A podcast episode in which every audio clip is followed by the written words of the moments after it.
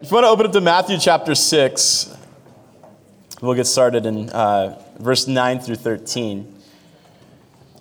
After the Korean War ended, South Korea was left with a large number of orphans who've been orphaned because of the fighting. And we've seen similar things happen in, in different conflicts, whether it was Vietnam or Bosnia. Uh, sometimes forget that the aftermath of war leaves a lot of orphans. And a lot of relief organizations went into South Korea to take care of these orphans. And a few of the stories that kind of came out of what they experienced were just heart wrenching. They talked about how the orphans had gone without food and were literally starving to death. Uh, one of the, the basic things that these relief organizations would, would do is just provide food for these orphans to feed. They would provide for them where they didn't have parents to provide that food. And as they would show up and they would provide the food, what they found is even though they're giving food to these orphans, uh, psychologically, the orphans are still a mess. They would find that late at night, the orphans would have a hard time going to sleep because they had all of this anxiety and stress built up trying to figure out whether or not they would have food the next day. And it's probably hard to understand what that psychologically would feel like to not know if there was food the next day. I mean, I, I, I'm trying to not eat food to be healthy. And we don't really live in a, in a culture of, of scarcity where we don't know really, and we get hungry and, and you know, have our own hunger, but, but the pangs of hunger that create psychological damage, that's something that I don't really understand. That's not something I've ever experienced before. And these relief organizations were, were providing this food for the orphans, but they're trying to figure out they've got, they've got all the psychological damage where they've, they've gone through true hunger and they're living lives in anxiety, uncertain of what tomorrow is. One of the tactics they started to use, so not only feeding orphans, but to just help them, just these children to sleep through the night, is they decided this we have plenty of food here. Here's what we'll do when, when the orphans go to sleep at night, we're going to give each one of them a piece of bread. And we're going to give them this bread and say, you can eat it if you, you want to, but you don't have to. Just hold on to this bread because there's more where this came from. And as you go to sleep tonight, Hold this bread in your hand. What they found is after doing that day and night, day and night for weeks, all of a sudden, the, the anxiety and stress that these children felt went away. Went away. Something about having this piece of bread with them was like a security blanket as they went to sleep. The theologian uh, R.C. Sproul tells this story and talks about what it's like to have provision, knowing that provision is coming tomorrow, does something for us. And I wanted to tell this story to kind of paint a picture as we look at this passage in Scripture in Matthew chapter 6. Matthew chapter 6, verse 9 through 13, we find the Lord's Prayer. And the Lord's Prayer is something that we've been reading through the last few weeks. And we decided as we start this new year, we want to start with a focus on prayer as a church community. And not just any prayer, but the prayer that Jesus teaches us, uh, he teaches us to pray. He teaches us to pray. And if you want to read along with me, we've heard this over and over again, and you're probably familiar with these words. But in Matthew 6, 9 through 13, Jesus is talking and he says, This then is how you should pray Our Father in heaven, hallowed be your name. Your kingdom come, your will be done on earth as it is in heaven. Give us today our daily bread and forgive us our debts as we have also forgiven our debtors. And lead us not into temptation, but deliver us from the evil one. First week we looked at this the phrase, Our Father who art in heaven, hallowed be your name. It talked about this relationship that we have with God, that we approach Him as Father. Even though He's God, even though He's all powerful, almighty, above all things, we can approach Him as Father. Last week we talked about this prayer of Thy kingdom come, Thy will be done on earth as it is in heaven. This desire to see God make things right here and now. We're citizens of heaven. It's this future destination, but it's this present reality that we catch glimpses of. And as a church, that we, we carry this character of heaven in our community. It's this present reality that points us towards this future destination. And today I want to look at this phrase give us this day our daily bread. A simple prayer, a simple request. We've been planning these sermons with a bunch of our sister churches, our partner churches, and kind of looking through how we want to go phrase by phrase. And I was looking at this verse Give us this day our daily bread. And I thought, how do you write a whole sermon on that one phrase, right? It's just this simple request about daily provision. And as I kind of started to think about it, I thought, is that all it is? Is this a simple request? There's something more going on here? What, what have other people said about this verse? Started to read through history, read through different commentaries. And what I found is there's a lot going on here. There's a lot to unpack. It's a simple phrase where we come to God and say, Give us this day our daily bread. And I think there's so much more. The reformer Martin Luther said this of this phrase. He says, When you pray for daily bread, you pray for everything that is necessary to enjoy daily bread. You must expand your thoughts to more than flour or the flour bin. For if God did not cause the grain to grow and preserve the field, we could never take a loaf of bread from the oven and set it on the table. For Luther, this prayer opens us up to so much more, gives us insight into how God provides. If we reflect on it, if we meditate on this verse, what we find is that it does open us up to so much more. So, is this a phrase about our physical daily need being met? Is it metaphoric for something else? Is it a spiritual thing going on here where God provides for us? And I come to find that the answer is yes. Yes, it's all of that. It's all of that. And if we focus on this prayer, Lord, give us this day our daily bread, like Luther says, I think it opens us up to something. Football season's almost over. I know that we've got some Vikings and Eagle fans in the house. I think they're sitting on opposite sides of the room. Actually, they may have left. I don't see them anymore. they might be watching the game. Uh, football season's over, uh, which is kind of always a sad thing for me. That means my fantasy football team's done. I did win a championship this year. It's pretty cool. Uh, the Cardinals are over. College football's over. Thank God. This is a rough year, ISU fans. Uh, actually, it wasn't that bad. We were okay. Um, but one of the things that happens also when football season's over is part of my weekly routine ends. It's a routine that's like four months long. And the routine kind of goes like this. So I, I, as a pastor, I, you know, I have a day off each week. I, I take a Sabbath, a 24 hour period. So when church is over, Sunday afternoon around 1 o'clock, I just unplug, just check out, don't do anything. And that lasts up until about Monday around 1 p.m. Just don't want to be around people, don't want to think, don't want to anything. It's just this time where I'm like, I'm out, checked out, lights off. Um, but one of the things I love to do on Monday morning is I wake up and I read an article by Peter King called Monday Morning Quarterback. Anyone read that? It's in Sports Illustrated. And reflect on what happened over football that weekend. He always has interesting thoughts. He's got like a story of the week. But he has this section called The Things That I Think, I Think, I Think, I Think about what happened this weekend. And you just get like these random thoughts about what happened over the football, the NFL weekend. So Peter King's got like his 10 things I think I think. And I, I love that. I always turn to like that part of the story because it's fascinating, the random thoughts.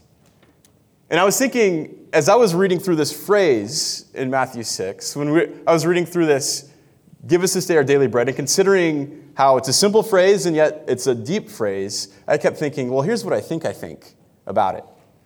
And I started thinking, that's kind of like Peter King in football. And when I was writing kind of the message, what does it mean this day, give us this day our daily bread? I just wanted to share with you six things that I think I think about it from what I've read and what I study. And, and I hope that this opens up, like Martin Luther says, this opens us up to what does this mean to come before God and say, give us this day our daily bread. So here's some things that I think I think.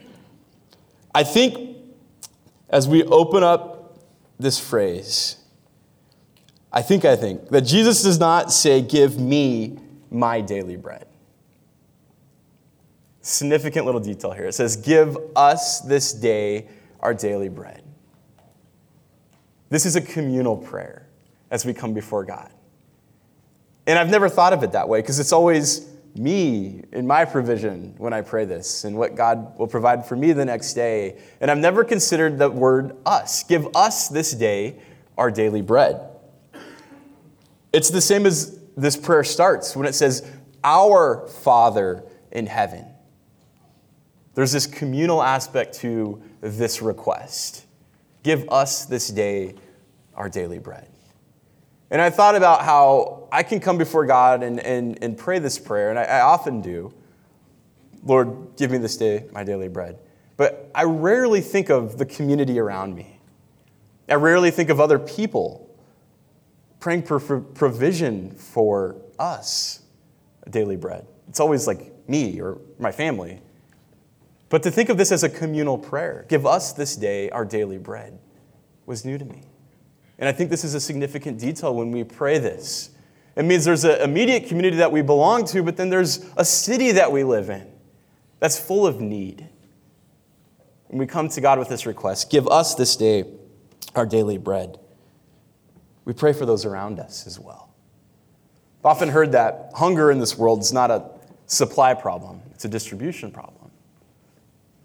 Love what N.T. Wright says about this. He says, It is impossible truly to pray for our daily bread or for tomorrow's bread today without being horribly aware of the millions who didn't have bread yesterday, don't have any today, and in human terms are unlikely to have any tomorrow either. And I think that even as we come to this prayer, that's a simple prayer for provision, we have to keep in mind those around us. It's a communal request. Lord, provide for us, for our neighbors.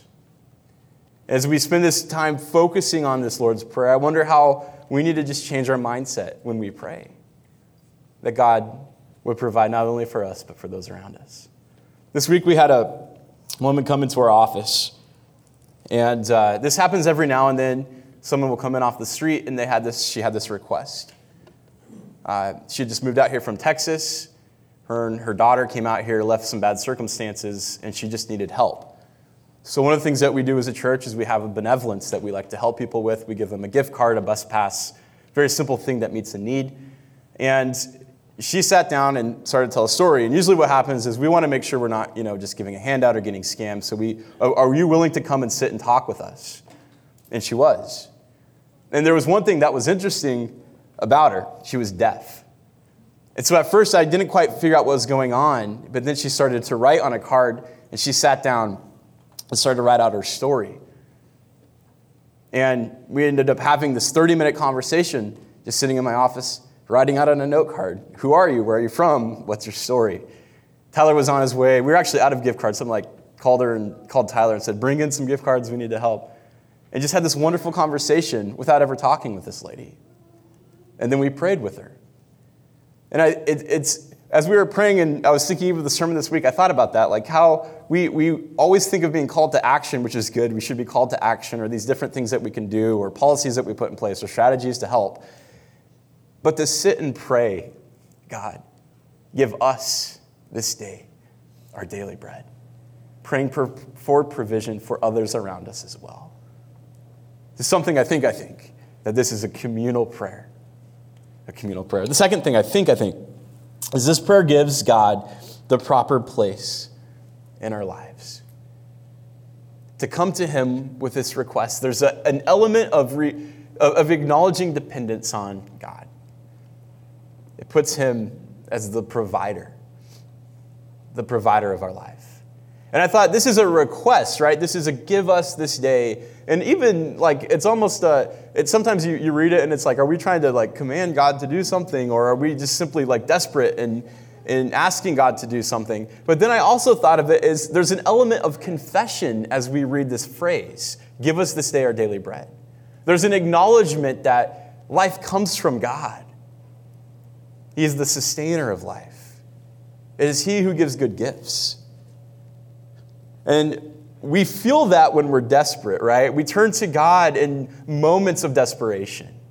But daily, there's a discipline here of coming back to God and saying, Lord, provide today. You are the provider. You are the provider. Deuteronomy 8 says this You may say to yourself, My power and the strength of my hands have produced this wealth for me. But remember the Lord your God, for it is He who gives you the ability to produce wealth and confirms His covenant. This isn't just a request, there's this acknowledgement here that, Lord, we come back to you as our provider, and we need you. We need you. One of the Old Testament names for God is Jehovah Jireh, which is God as our provider. And so, even as we pray this daily, I think it's a request that we need to pray, but I think there's an acknowledgement, there's a discipline of reminding ourselves God is the God who gives life, who sustains us, who provides. I think I think that this prayer teaches us to pray for our bread daily. And you think, well, that's what the verse says give us this day our daily bread, right? That's like from the school of redundancy school, that point. You just repeated the point. Yeah, but daily, when you think about this idea of praying for our bread daily, a daily rhythm of prayer, living one day at a time. I think following Jesus is lived one day at a time. It doesn't mean that we don't plan for the future. It doesn't mean that we don't consider things in our past, but to be present in the present moment, aware of what God's doing, seeing everything in life as a gift from God was hiking this week with my father in law, and we were walking and having all these conversations, and our conversation turned to uh, all the new technology that's out and, and Amazon and how, like, my father was talking about, it's amazing you just order something and it's there within 24 hours. It's instant. Yeah. And, and it's, we, we were talking about like social media and, and how that's affected marketing and all these it, we, we live lives where we want everything instantly, but we don't live presently. It's this weird, almost like paradox. We want everything instantly, but we don't live life present to our moments. There's a distance, even though we want everything now. And the call to follow Jesus is a call of a daily dependence on God. We live life day by day, present in the moment, seeing all of life as grace and a gift, aware of what's happening. This is a, a prayer that we pray daily. And I think, I think, I think the fourth thing is that I think that this prayer also tells us that God cares about our bodies and our physical needs. And I think that's a good thing. God, Jesus here tells us to pray for something physical that sustains us. And it means that God doesn't just meet the spiritual needs in our life, but He meets us with physical things that do give us life and do sustain us. Give us this day our daily bread. Jesus tells us to pray for the physical things that sustain us. And I think this is a good reminder because sometimes we forget that we can pray for God to show up with physical things. We can come before Him and say, This is what I need. This is what I need to survive.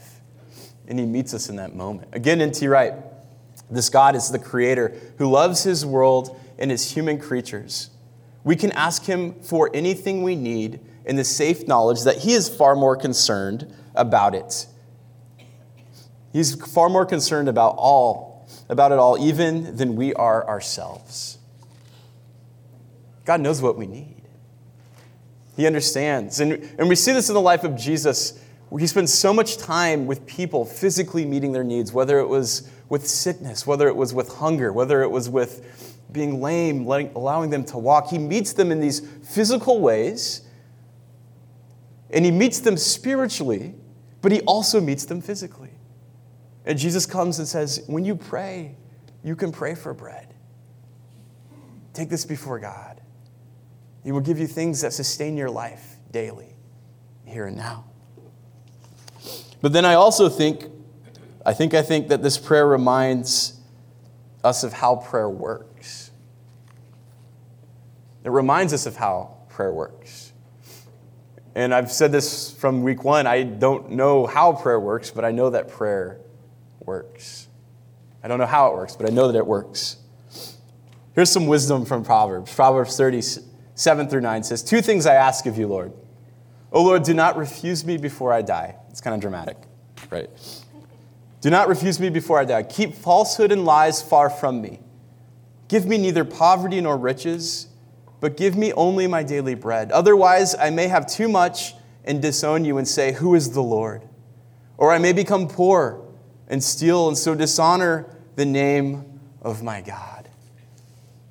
We pray for physical things, but the, the writers of Proverbs had this understanding that God will answer us with prayers His way.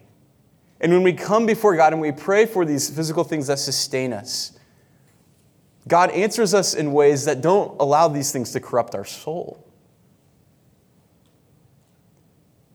The author of this Proverbs prays, Lord, answer my prayer, hear me before I die.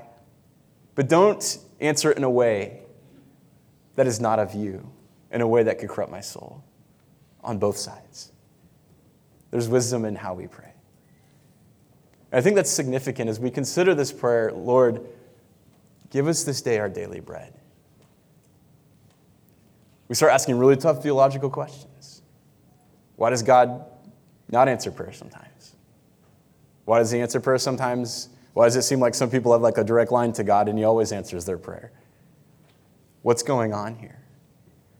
One of the things that we can trust is that God hears us and He answers our prayer with His wisdom, with His heart, with His love. But He says to come before Him and pray.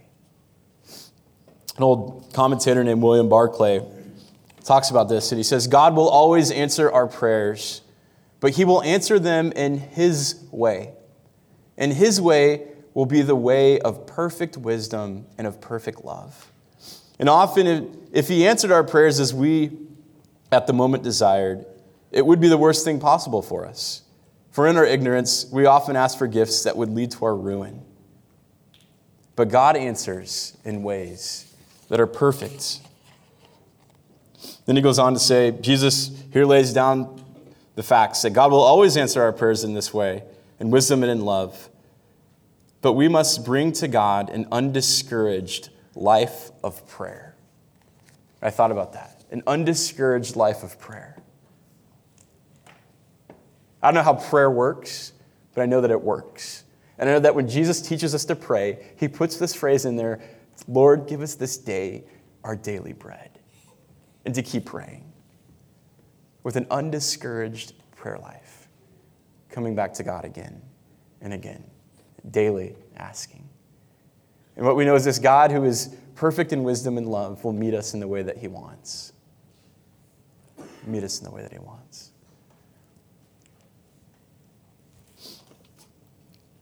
Sixth thing I think I think, and this is the last one. We're almost done. The football game hasn't started yet, I don't think. I think I think that Jesus is our daily bread.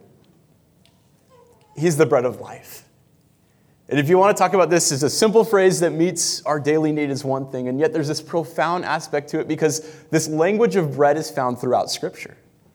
Again and again, we find this language of bread. The Old Testament, God's people leave Egypt, they go out to the wilderness, they're starving. God sends bread from heaven called manna. And it comes and he tells them, just take enough for each day. Eat the manna, more will come. Don't take more than you need, just take what I give you. And it creates this sustained trust in God. Jesus tells us to pray for our daily bread. At another point, Jesus is teaching and he starts talking about this idea of how we go hungry. And yet, he is the bread of life. John chapter 6 says, So they asked him, What sign then will you give that we may see it and believe you? What will you do? Our ancestors ate the manna in the wilderness, as it was written, and he gave them bread from heaven to eat. And Jesus said to them, Very truly, I tell you, it, it is not Moses who has given you the bread from heaven, but it is your Father who gives you the true bread from heaven. So the bread of God is the bread that comes down from heaven and gives life to the world. Sir, they said, always give us this bread. And Jesus declared, I am the bread of life. Whoever comes to me will never go hungry, and whoever believes in me will never be thirsty. There's a daily rhythm of asking for bread, and then there's this bread that is God, that is Jesus, this bread that is eternal, that gives us life. And this is the bread that will leave us never hungry again never thirsty. It's a bread that gives life that is eternal. And Jesus tells us to pray this day for our daily bread. Jesus says, I am the bread of life. It's a simple prayer, and yet it's profound. We come to God, the sustainer of our life, and we have this request that is a request, it is also a confession. It is an acknowledgement that life comes from Him. I don't know where you're at in your journey right now. My guess is there's probably no one in this room that is just starving of, dying of starvation. I don't think we're there. We might, I don't know what it is. You might have the pangs of hunger and other things in your life. But today, as we close, we want to come before God and say, God, would you just give us what we need to be sustained today? Whether that's a physical thing, whether it's a spiritual thing. Lord, provide life for us. I remember when I was in high school, I was going through a really hard time. I was praying and praying, and I felt like God wasn't answering me. And I had this math teacher who talked to me after class one time, knew what I was going through. Talked about how I want this thing to happen in my life, and it's not happening. And, I remember he, he gave this example to me at the time, and I'll, I'll never forget it. But he talked to me about how the way that I was living my life, it was like I was holding on to certain things. And my fists were clenched because I didn't want to let those things go. And he says, I think you know that these things are important to you at this point in your life. But the truth is, God probably has things that are so much better for you. And in order for you to be able to receive from God, there's probably some things that you're going to need to let go, let go of. And I remember him holding this fist, and he says, in order for us to let go, we have to open our hands and drop the things that we're clinging to. But physically, there's something happens that when we do that, our hands are open to receive something else. I'll never forget that analogy that when we pray for God, to receive from God our daily bread, to let go of the things that we clench and hold on to so strongly, so that He can pour new life into us. And today, as we pray this prayer, Lord, give us this day our daily bread. I don't know what it means for you. Maybe it's a physical thing, maybe it's the spiritual thing, maybe there's something going on emotionally. But God meets our needs. He gives us what we need to sustain us day by day.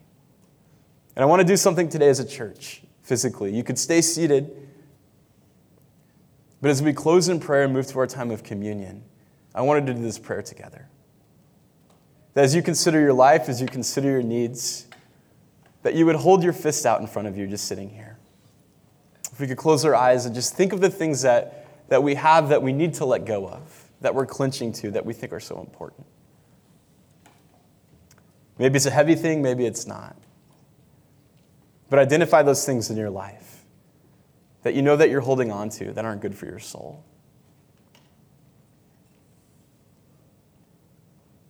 As we think of these things, to release them, to open up your hands, to turn them over and let them fall from the ground.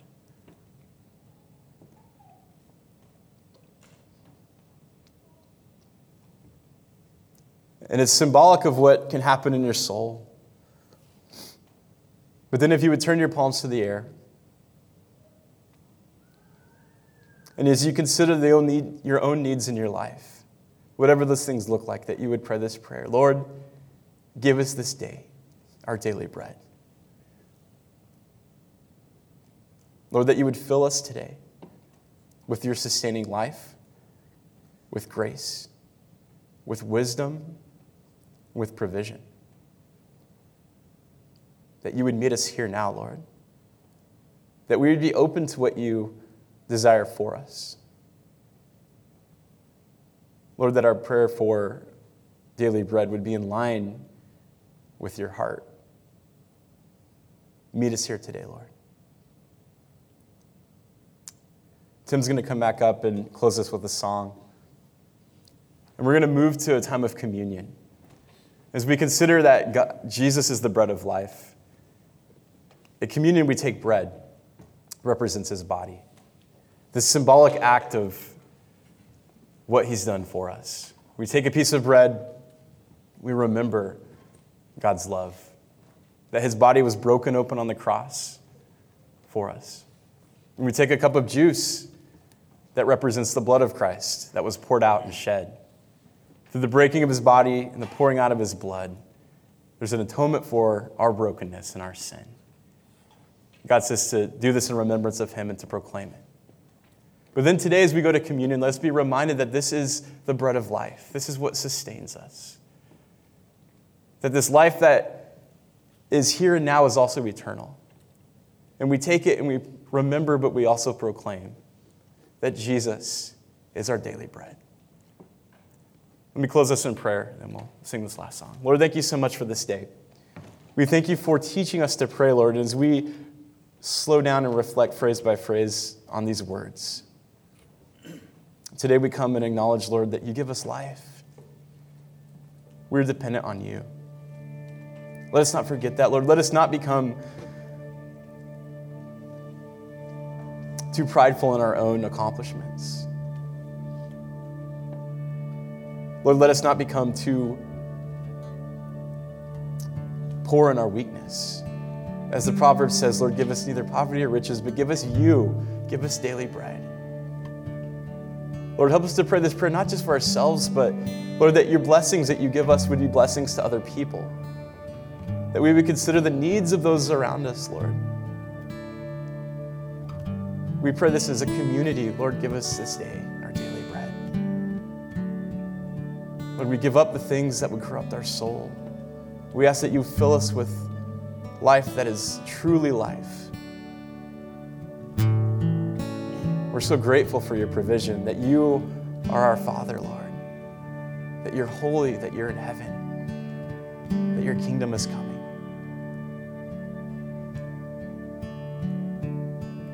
We take this bread and this cup in remembrance of that love, and we proclaim your kingdom come.